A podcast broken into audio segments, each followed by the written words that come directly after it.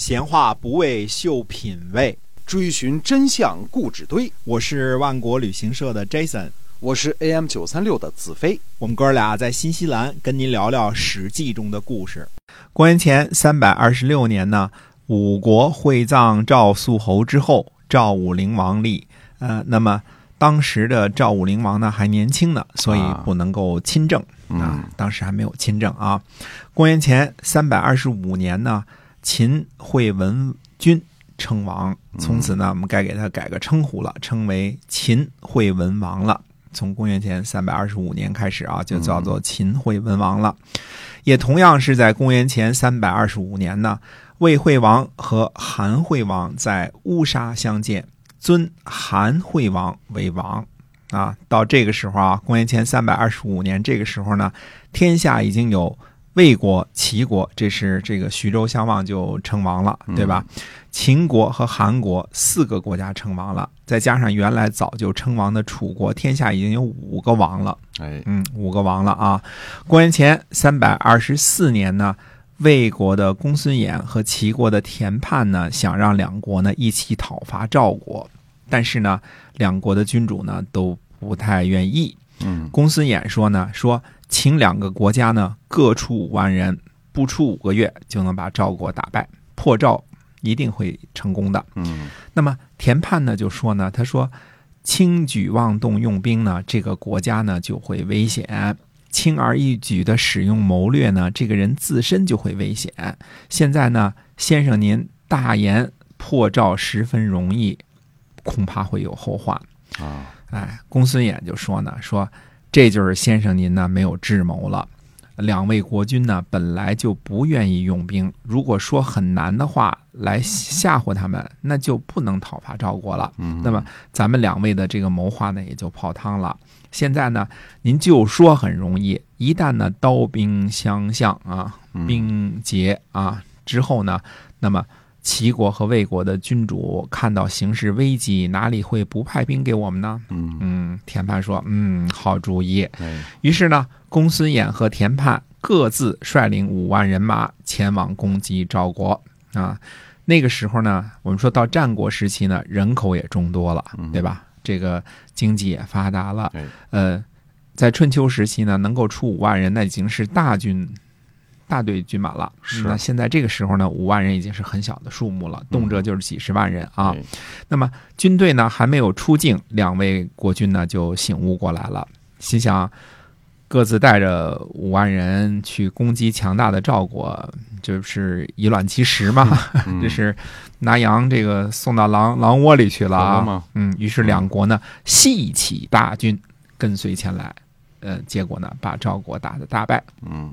等于是公孙衍和田盼俩人呢把两位国君给耍了，把这个呃魏惠王跟这个齐惠王给耍了啊，结果呢就不得不两国大军细起，那当然两国加起来就把赵国打得打败了。那么这场战役呢，韩国是站在赵国一边的，所以呢呃这个历史上记载呢说韩将啊叫韩举啊，还有赵国的赵护，那么都参与了战争，而且呢，韩将韩举呢，在这场战争当中呢，被俘啊，或者是被杀啊，被获啊。获这个词呢，在古文的时候呢，它有这个擒获和这个杀死两个意思啊。嗯、那么，哎，获哎，魏惠王呢，虽然对于秦国呢，就是一再妥协，又割让这个河郡，又河西啊，河西郡，又割让这个。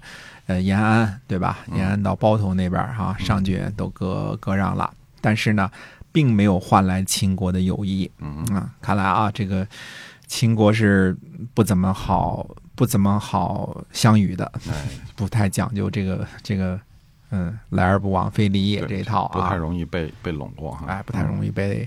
被这个就是软的也不行。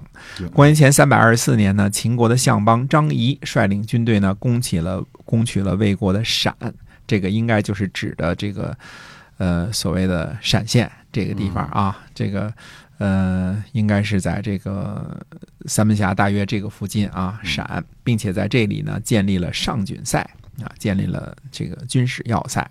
那么魏国呢，这一年可以算作是屋漏又遭连天雨了，因为楚国的令尹昭阳呢，率领楚国的军队攻击魏国，而且呢，呃，攻取了魏国八座城池啊，应该包括襄阳在内啊，攻取了八座城池。那么楚军呢，风头正劲。这个打赢了魏国之后呢，攻取了八座城池之后呢，就准备移师攻击齐国，正好也出了一趟嘛，对吧？贼不走空啊，嗯、接着再去山东玩一趟去。这个时候呢，这个谋士陈轸他正好呢在齐国。我们说这个谋士啊，呃，这个那个时候啊，特色他不一定跟着谁，他也跟过楚国，嗯、也跟过这个秦国，现在正好在齐国。他到处溜达啊，嗯、哎，他就为齐国呢出使去见楚国的令尹昭阳。嗯嗯，陈轸呢先是祝贺啊，昭阳说恭贺您打了这个胜仗啊，占领八个城池啊，嗯、然后就询问说，他说呢，他说按照楚国的法律，负君杀将会得到什么样的官爵呀？嗯，令尹昭阳呢就回答说说官位为上柱国，爵位为上直归啊。陈轸呢又问说，比这个尊贵的爵位在楚国还有吗？嗯，令尹昭阳回答说，那就是令尹了。嗯，陈轸说，哦，原来令尹更加尊贵啊。说楚王不会设置两个令尹的。请让我给您讲个故事，做个比喻。他说，楚国呢有一次祭祀，赐给舍人呢一杯酒。那么舍人们呢互相之间看了看，说说这么多人一块儿喝呢，这杯酒不够，一个人喝呢，嗯，还行，那还有点富裕啊。他说这样吧，咱们就在地上呢画蛇，谁先画成了呢，谁就喝这杯酒。一个人呢就先画好了蛇，左右这个左手呢就端着这个酒杯，右手呢继续画，并且在那儿说呢，说我能给蛇呀画脚。脚还没画完呢，另外一个人呢画好了蛇，就夺过酒杯说呢，说蛇本来就没脚，你怎么能替他画脚呢？嗯，就把酒给喝了。画蛇脚的人呢最终失去了酒。现在呢，先生您带领楚军呢攻击魏国，负军杀将，攻取了八个城邑，那么不休息士卒，准备呢攻打齐国。齐国呢很是害怕。先生您呢已经功成名就了，名声也有了，官爵呢又没有办法继续往上升了，战无不胜，不知道适可而止的话呢，自身就会有危险，毕竟兵凶战危嘛，对吧？有了爵位呢还迟迟的不回去，这就是蛇的脚一样啊。啊，令尹昭阳呢深以为然，就撤兵回去了。嗯嗯，这就是大家应该都知道，这就是画蛇添足这个成语的由来啊。嗯，那么厉害吧？你说战国时期的谋士厉害吧？一句话啊，给这个齐国解了危难了，否则这个令尹昭阳这个风头正劲的啊，这个打一下山东，估计齐国也够喝一壶了啊。派一个人去。啊，为什么谋士这么重要呢？讲个故事，讲个寓言，讲个画蛇添足的故事。哎，这个陈轸这故事讲得好啊，有文采，而且相当的有逻辑啊。你看它是寓言，但是它有逻辑啊。就是那你已经升到最大的官了，你还继续立功，而且自己冒着危险去立功，你立功为了什么呀？对，为了什么？你告诉我，你要是能继续往上再升，升个大令尹，大大令尹啊。啊，问了半天，合着这个令尹已经是最大官了，那您还这个还还这么卖命干嘛呀？回去享受您的这个生活得了，对吧？哎，令尹昭阳深以为然。哎，这个魏国的这个日子啊，真是不好过呀，对吧？这个秦国揍一顿，这个楚国揍一顿，是吧？哎，公元前呢三百二十三年呢，公孙衍又策划了什么呢？五国相望，就是让魏、韩、燕、赵和中山国相互之间承认王位，同时称王，那叫五国相望。这个呢是魏国交好联络各个诸侯国的一招，五国之间呢结成同盟，以便抗衡呢西边的秦国、东边的齐国和南边的楚国这些超级的大牛国。嗯，哎，这个是合纵政策的雏形，所以直到公元前三百二十三年的时候，这个时候合纵这种政策才渐渐形成了一个雏形啊。那当然呢，后来呢，越往后呢，就变成了什么呢？呃，就变成了大家共同对付秦国，共同对付最强大的嘛，对吧？对，但是公元前三百二十三年这时候呢，还是这五国，你看啊，是魏、韩、燕、赵和中山、嗯、啊，这几个呢，跟这个东边的齐国、西边的秦国和这个南边的楚国是不搭嘎的，对对吧？他们是这个自己形成一个同盟，嗯、这才是真正的、真正的合纵政策的雏形。那么，所以为什么现在又又说这个苏秦和张仪的那个那个合纵连横的那个是瞎编的？当时还没有那种国际环境呢，他怎么就可能出来这个一下子就出了一个合纵呢？秦国人还没有威胁到大家的生存的时候，怎么可能所有人起来一块对付秦国呢？他没有目的嘛。对啊，嗯、再说我们说的苏秦现在还没出场呢，还没到他出场的时候呢，嗯、怎么着他就这个成了这个张仪的师傅？这张仪这个已经出场了。好好长时间了啊，嗯、是张仪的同学啊，是用计激激他这个入秦啊，所以这个故事呢，故事编的就是编的破绽百出啊。嗯啊，对于五国相望这件事儿呢，各国反应不一，其中齐国觉得呢，像中山国这样的小国也敢称王，这个。嗯呃，羞与之为伍啊，这羞与之为伍啊。哎、那么赵国呢？哎，认为自己呢不配做王，所以赵武灵王呢还是让臣子称及称呼自己为赵君，而不称为王啊。这个，呃，赵国是比较谦虚的。那么到了这个时候呢，大家再回头看一看政治版图的话呢，齐、楚、燕、韩、赵、魏、秦，通通称王了，还加上一个中山王。中山王，嗯。大王了，对吧？呃，有一件事情是非常明确的，周的天子地位呢，已经荡然无存了。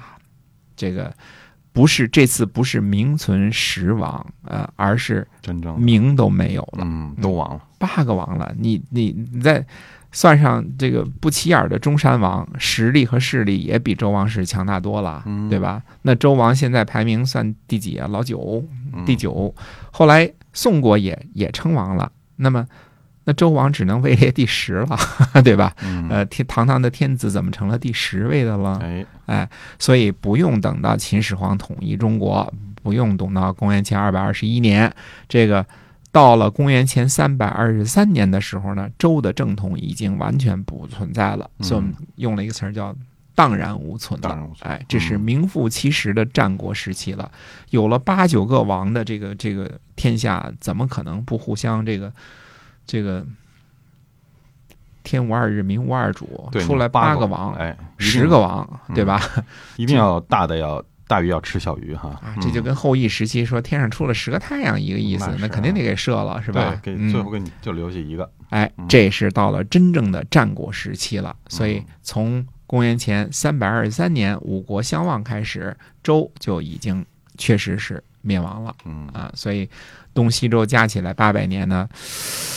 呃，虚数啊，稍微的多了点，只能说现在呢，只能说周的血脉呢还没有真正的完结而已了，嗯嗯，但是已经真的是属于可有可无了，可有可无，对，名存实亡了，完全没有、啊、没有什么影响了哈。对，因为从公元前一千年开始算起，嗯、到现在三百多年，最多也就是。